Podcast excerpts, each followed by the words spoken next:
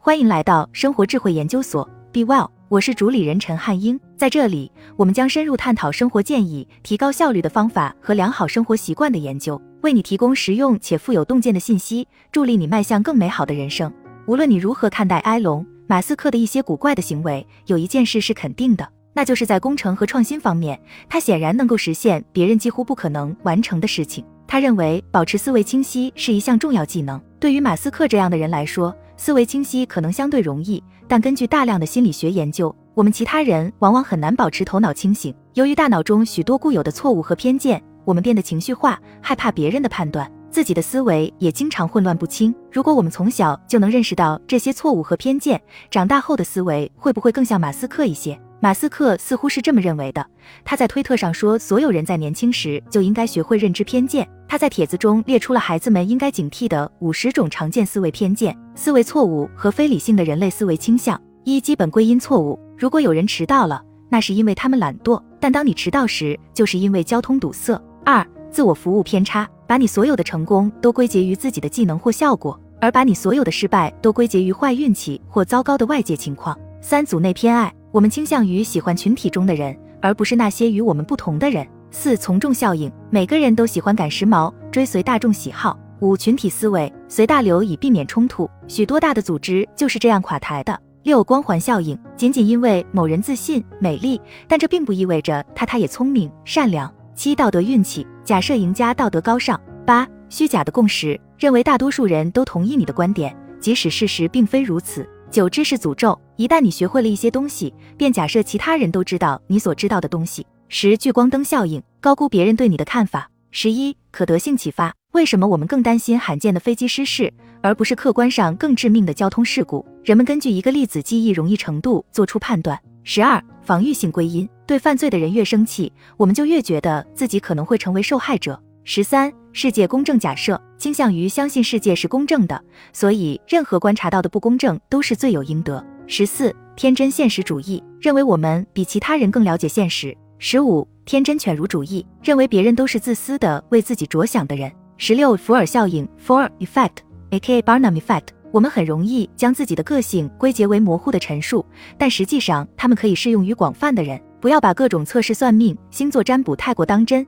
他们就是利用这点，让人相信他们是靠谱的。十七，邓宁克鲁格效应这个原则表明，你的能力越低，就越有可能自信，因为你太无知了，以至于不知道自己到底有多差。反之亦然，那些技能更强的人往往被自我怀疑所困扰。十八，锚定效应，我们在做决定时非常依赖引入的第一条信息。十九，自动化偏见，我们依赖自动化系统，有时过于相信自动化纠正实际正确的决定。比如过度依赖 GPS 或自动校正等自动化系统。二十，谷歌效应，我们倾向于忘记那些容易在搜索引擎中查询到的信息。二十一，逆反心理，我们所做的与我们被告知的相反，特别是当我们感到个人自由受到威胁时。二十二，确认偏误，我们倾向于寻找和记住证实我们现有认知的信息。二十三，逆火效应，当一个错误的信息被更正后，如果更正的信息与人原本的看法相违背。它反而会加深人们对原错误信息的信任。二十四，第三人称效应，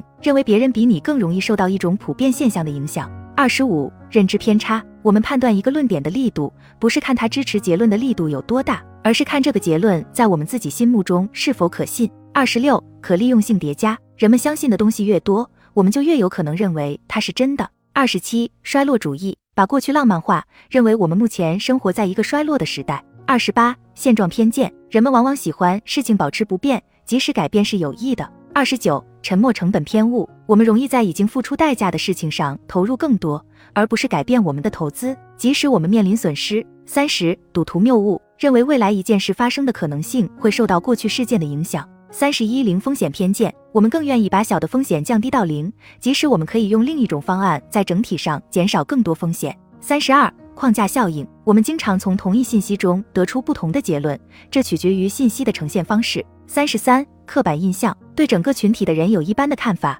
并将其应用于个人，无论你是否认识这个人。三十四，外群体同质性的偏见，看到你所属群体的多样性，但认为你不所属群体的人都是一样的。三十五，权威偏见，太相信权威人物了。三十六，安慰剂效应，根据马斯克的说法，这并不是严格意义上的认知偏差。但仍然很有用。如果你认为某件事会起作用，那么你大概率会感受到它真的起了一定的作用，不管它是否真的有用。三十七，幸存者偏差。我们记住了幸存者，却忘记了许多看不见的、已无法发生的未幸存者。在创业公司中，常看到这种认知偏差。三十八，快速心理症。我们对时间的感知因创伤、药物使用和体力消耗而发生转变。三十九，琐碎法则 （Law of Triviality，A.K.A. Backshedding）。过分重视琐碎的问题，而忽视更重要的问题。四十，蔡格尼克记忆效应。未完成的任务会萦绕在我们的脑海中，直到我们完成它。四十一宜家效应，我们往往会高估自己参与创造的东西。四十二本富兰克林效应，一旦我们帮了别人的忙，就往往会对他们有更积极的看法。四十三旁观者效应，这一条也不是严格意义上的认知偏差，但很重要，描述人们在人群中不太可能承担责任的行为。四十四被暗示性，这种情况通常发生在孩子身上，有时会把别人说的一个想法或问题当成自己的记忆。